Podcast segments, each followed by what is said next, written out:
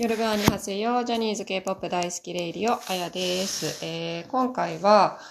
なぜスキズスキズじゃなくストレイキッズじゃなくドボーイズが人気なのかっていうことについて話していきたいと思います。はい。でもこれはね、ちょっと個人的見解っていう感じで言わせてもらいたくて、多分人によってはいやいやスキズの方が売れてるでしょ。人気でしょ。とか、まあまあ、あのー本当にどっちも人気だと思うんですよ。正直な話。どっちも人気だと思うんだけど、なんか私の肌感覚的には、あ、もちろん私はスキズの方が好きなんですけど、好きだし詳しいんですけど、なんかドボイスの方が人気があるような気がするんですよね。うん。で、なんかその TL とかにも、その別にドボーイズのことをフォローしてるわけじゃないのに、すごい流れてくんですよね。だから多分私がフォローしてる方が、そのドボーイズと兼任してたりとか、多分そういうことが多いからなんだと思うんですけど、なんかちょっと今日はそれを私なりにちょっと紐解いていこうかなと思っそのね、人気のところを紐解いていこうかなと思います。はい。えっ、と、じゃあちょっと先にドボイズの曲を聴きながら話していきたいと思います。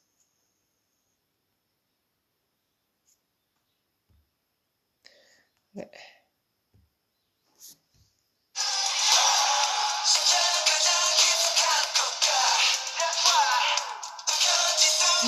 始まっちゃった。まあ、いいか。そう、これ、えっ、と、2週間前に出た、ザ・ボーイズの、ザ・ボーイ、んザ・ボーイズの、ザ・スティ、スティ、スティーラー？で、私、まあこれなんで、この、その、スキーズとザ・ボーイズの話になったかっていうと、ちょっえっと、一昨日ぐらいに、ペンタゴンが、また全然違うんですけど、ペンタゴンが4周年で生放送やってたんですよ。で、それを見、なんか友達と LINE しながら見てて、で、もう本当にペンタ、もうふいくん見ると本当売れて欲しくて仕方ないよみたいな話をしたら、友達が、いや、それスキズモでしょみたいなこと言って、あーと思って。で、それ言われた時に、その同年代で人気がある子って言ったら、ドボイズなのかなと、もう頭にすぐ出てきたんですよね。そしたら、なんかその友達も、もうドボイズに持ってかれちゃってるし、みたいなこと言ってて、ああ、そっか、と思って。で、私、なんかそんなに、なんていうの、シャッフルとかでは聞いてたけど、ちゃんと映像と歌を一緒に見るって、この MV を見たことなくて、で、その、初めてこの間見たんですよね、それ言われた時に。そしたらめっちゃ魅力的じゃないですか。そう、めっちゃ魅力的で、もうなん、なえ？めっちゃ良い、めっちゃ良いっていうか、もう見終わった後に、いや、もう一回見たいって思わさせられたんですよね。そう。で、なんだこの説得力はと思って、そう、何が、何がいいんだろうと思って、まあちょっとまだそこまで、あのー、紐解けてはいないんですけど、なんかその、そのメンバーのバランスといい、歌の感じといい、ダンスのうまさといい、なんかすごいバランスがいいなと思って、見ててなんか何のストレスもないんですよね。そう。で、まあちょっと調べたら、このクラッカーズっていう事務所でできたばっかりで、元 SM の人が独立して作ったらしいんですよね。あ、だから、まあみんな顔がいいのかと思ったんですけど、ね、S- 元 SM の社員の人が作ってるから。で、まあなんていうのかな、実力のある子たちが集まってるなと思って。で、でも私なんか、すごいもう、うる覚えなんですけど、なんかデビューした時にちょっとなんか、すごい苦労してそうなイメージがあって、でそれが何だったのかあんま覚えてないんですけど、なんかそういうイメージがあったんですよね。なんかすごいイケメン集団で、大人数でデビューしたって、華々しくデビューしたみたいな話だったんだけど、その後がなんかこう、苦労してるイメージがあったんですけど、でもなんか本当ここ1年ぐらいはもうすごい名前聞くし、売れてるなっていう印象はあって、でもまあ今回それを、あの、これを初めて見て、他のも見たんですけど、やっぱり全部いいんですよね。曲とそのダンスとその、うん、雰囲気と、すごい整ってるなと思って。で、だからそれに比べると、スキズって、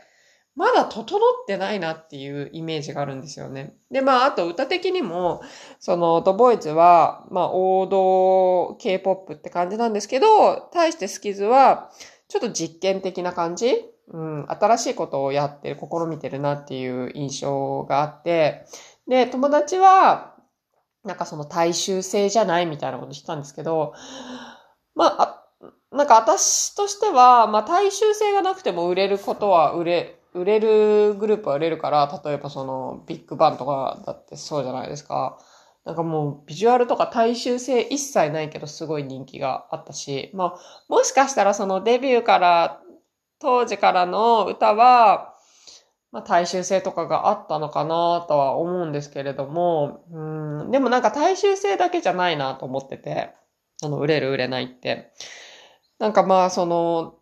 まあ、ざ、もうなんか感覚的なことなんですけど、すごいバランスって大事だなと思ってて、それは大人数でも少人数でも、そのメンバーのバランスが整ってれば全然問題ないんですよね。そう。だからほんとセブチの13人とか多分、もう黄金的な比率のバランスの良さなんだろうなってすごい思うんですけど、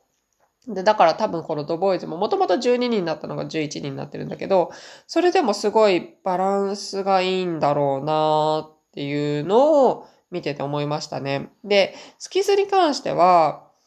いや、私全員メンバー大好きなんですよ。もうほんとデビューの頃からもうスキズちゃんたちは大好きで曲も私的にはすごいヒットする曲が多いんで、めちゃくちゃいいんですけど、ああ、じゃあちょっと、スキズちゃんの曲も聴きながら話したいと思うんですけど、そう。で、私が、まあ、スキズちゃんが好きだからこそ、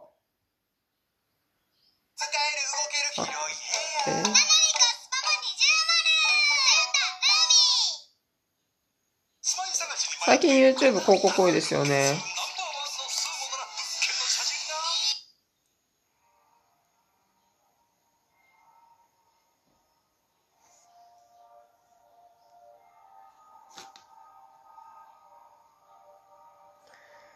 これは、これも3週間前に出たバックドアっていう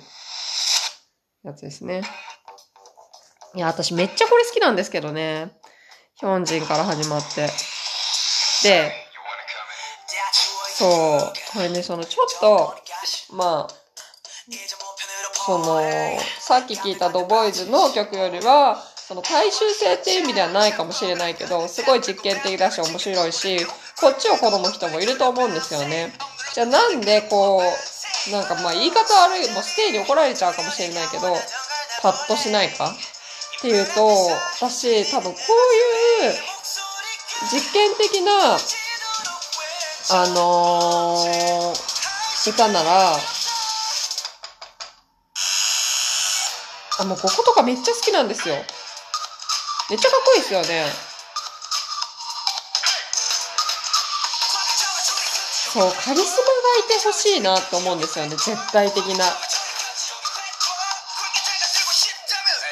なんか、今それが、ヒョンジンがそうなりそうな感じはあるんですけど、なんか、スキズって、誰がセンターって、その、まあ、デビューの時から、そんなに決まってないじゃないですか。むしろなんか誰でもセンターになり得るみたいな感じで。なんか多分、スキズ的なこういう曲をする場合って、なんかもう絶対的なセンターとか、もうカリスマ性の子がある子の方がいいのかなとかちょっと思ったりするのは私の個人的な意見なんですけど、ちょっとそう思いません？で、またちょっと、これは例えばの話で話を戻すと、まあ、ペンタの話、ペンタゴンの話になるんですけど、その、ペンタゴンが、えっ、ー、と、なかなか売れないわけですよ。売れてるんだけどね。っていうのも、ふいくんなんで、ふい大先生って私呼んでるんですけども、いい曲いっぱい作ってるんですよ。で、自分たちのグループでもいい曲作ってるのになかなか音楽番組で1位取れなくて。ねその、社員っていうね、2年前かなに出した曲はすごい売れたんですよね。ちゃん、あの MV も1億回再生いってるし、その時はイドンっていう子がいたんですよ。で、そのイドンがね、めちゃくちゃ色気出してたの。そのちょっと前ぐらいから。そう。で、それが爆発的に、もう合致したんですよね。その曲とイドンのカリスマ性が育って上がって、で、シャインっていう歌が来て、でも、圧倒的な、なんかもう、目を引くカリスマ性が出来上がってたんですよね、そこに。それまではそうでもなかったんですけど、まあ、徐々に徐々にはあったんですけど、で、それがもう多分、めちゃくちゃバランスよく合致して、あの曲が売れたんですよね。でも、その曲でイドンは、あの、いなくなっちゃってっていうのも、その同じ事務所のヒョナと恋愛してるのがバレて、で、首、首っていうかまあ、その、うん、自分から辞めたんですけどね。辞めちゃったんですけど、でもね、そのやっぱ、もうあの、とてつもないイドンのエロさのカリスマ性は、結局はヒョナと付き合ったことで生まれたと思うんですよ。そう。それが、めちゃくちゃよく作用したんですよね。その当時のペンタゴンに。で、ペンタゴンはイドンが、ん？イドンがいなくなっちゃってから、そのイドンの穴をどうにか埋めようとしてるんだけど、それがなかなかうまくいかん、いってないなっていうのが私の印象なんですけど、曲はものすごくいいんですよ。多分、ものすごくいい曲があって、あそこにイドンがいたら、もしかしたらもう曲を出すことに毎回1位だったかもなーっていうのは思うんですよね。で、それはその例をも持って話を戻すと、スキズも一人だから今ヒョンジンがただならぬ妖艶さをまとってはきてるんですよ。その、ちょっ、うんと、去年ん？いつだったかな？なんかのスペシャルで、レッドベルベットの最高を、もう女子の歌ですよね、を、ヒョンジンと他のグループの3人とで歌った時にめちゃくちゃ良かったんですよ、ヒョンジンの。その妖艶さが。あ、これやばいなと思って、来るなと思って、まあ今だんだんだんだん来てるんですけど、ヒョンジンが、もうそのカリスマ性、そのイドンのような、もう絶対的な、なんかセンター感もうその他のメンバーよりその子に目がいっちゃうみたいな感じになったら、スキズもこう完成するんじゃない完成っていうかこうなんか、バチコンってその曲と、なんていうの、グループのバランスがいくんじゃないかなって勝手に思ってるんですけど。で、じゃあどうすればそのヒョンジンがもっとカリスマ性を帯びるかって言ったら私は恋だと思うんですよね。これはステイの皆さんに怒られちゃうと思うんですけど、まあ、40おばさんが思うにやっぱ人が成長するのって恋なんですよね。だから、そのイドンがヒョナと付き合ったように、ヒョンジンもトゥワイス姉さんあたりと、こう、恋愛になったらめちゃくちゃ、いいんじゃないかなと思って。だって結局、あの、ももちゃんも、あの、スジュ兄さんと付き合ってめちゃくちゃ綺麗になったじゃないですか。結局そうなんですよ。恋は人を成長させるんですよ。見た目も中身も。だから、まあこれはね、ファンとしては、ちょっとあれなんですけど、ヒョンジンが恋でもしたら、もうスキズは最強になるんじゃないかなって私は思ってます。もう今のドボイスの、あの、より、こう上行くと思う。うん、開花すると思う。まあでも、ちょっと今回、ドボイズも見て、すごいいいグループと思ったんで、やっぱ売れてる理由がわかると思ったんで、もっともっと、個人な、メンバーそれぞれのこととか知りたいなと思うので、ちょっとどっちも追いかけていきたいなと思っています。じゃあ今日は、まあ、な本当に個人的な見解で、なぜスキズじゃなくドボイズが人気なのかっていうのを私なりに、えっ、ー、と、話してみました。はい、では、アンニョン。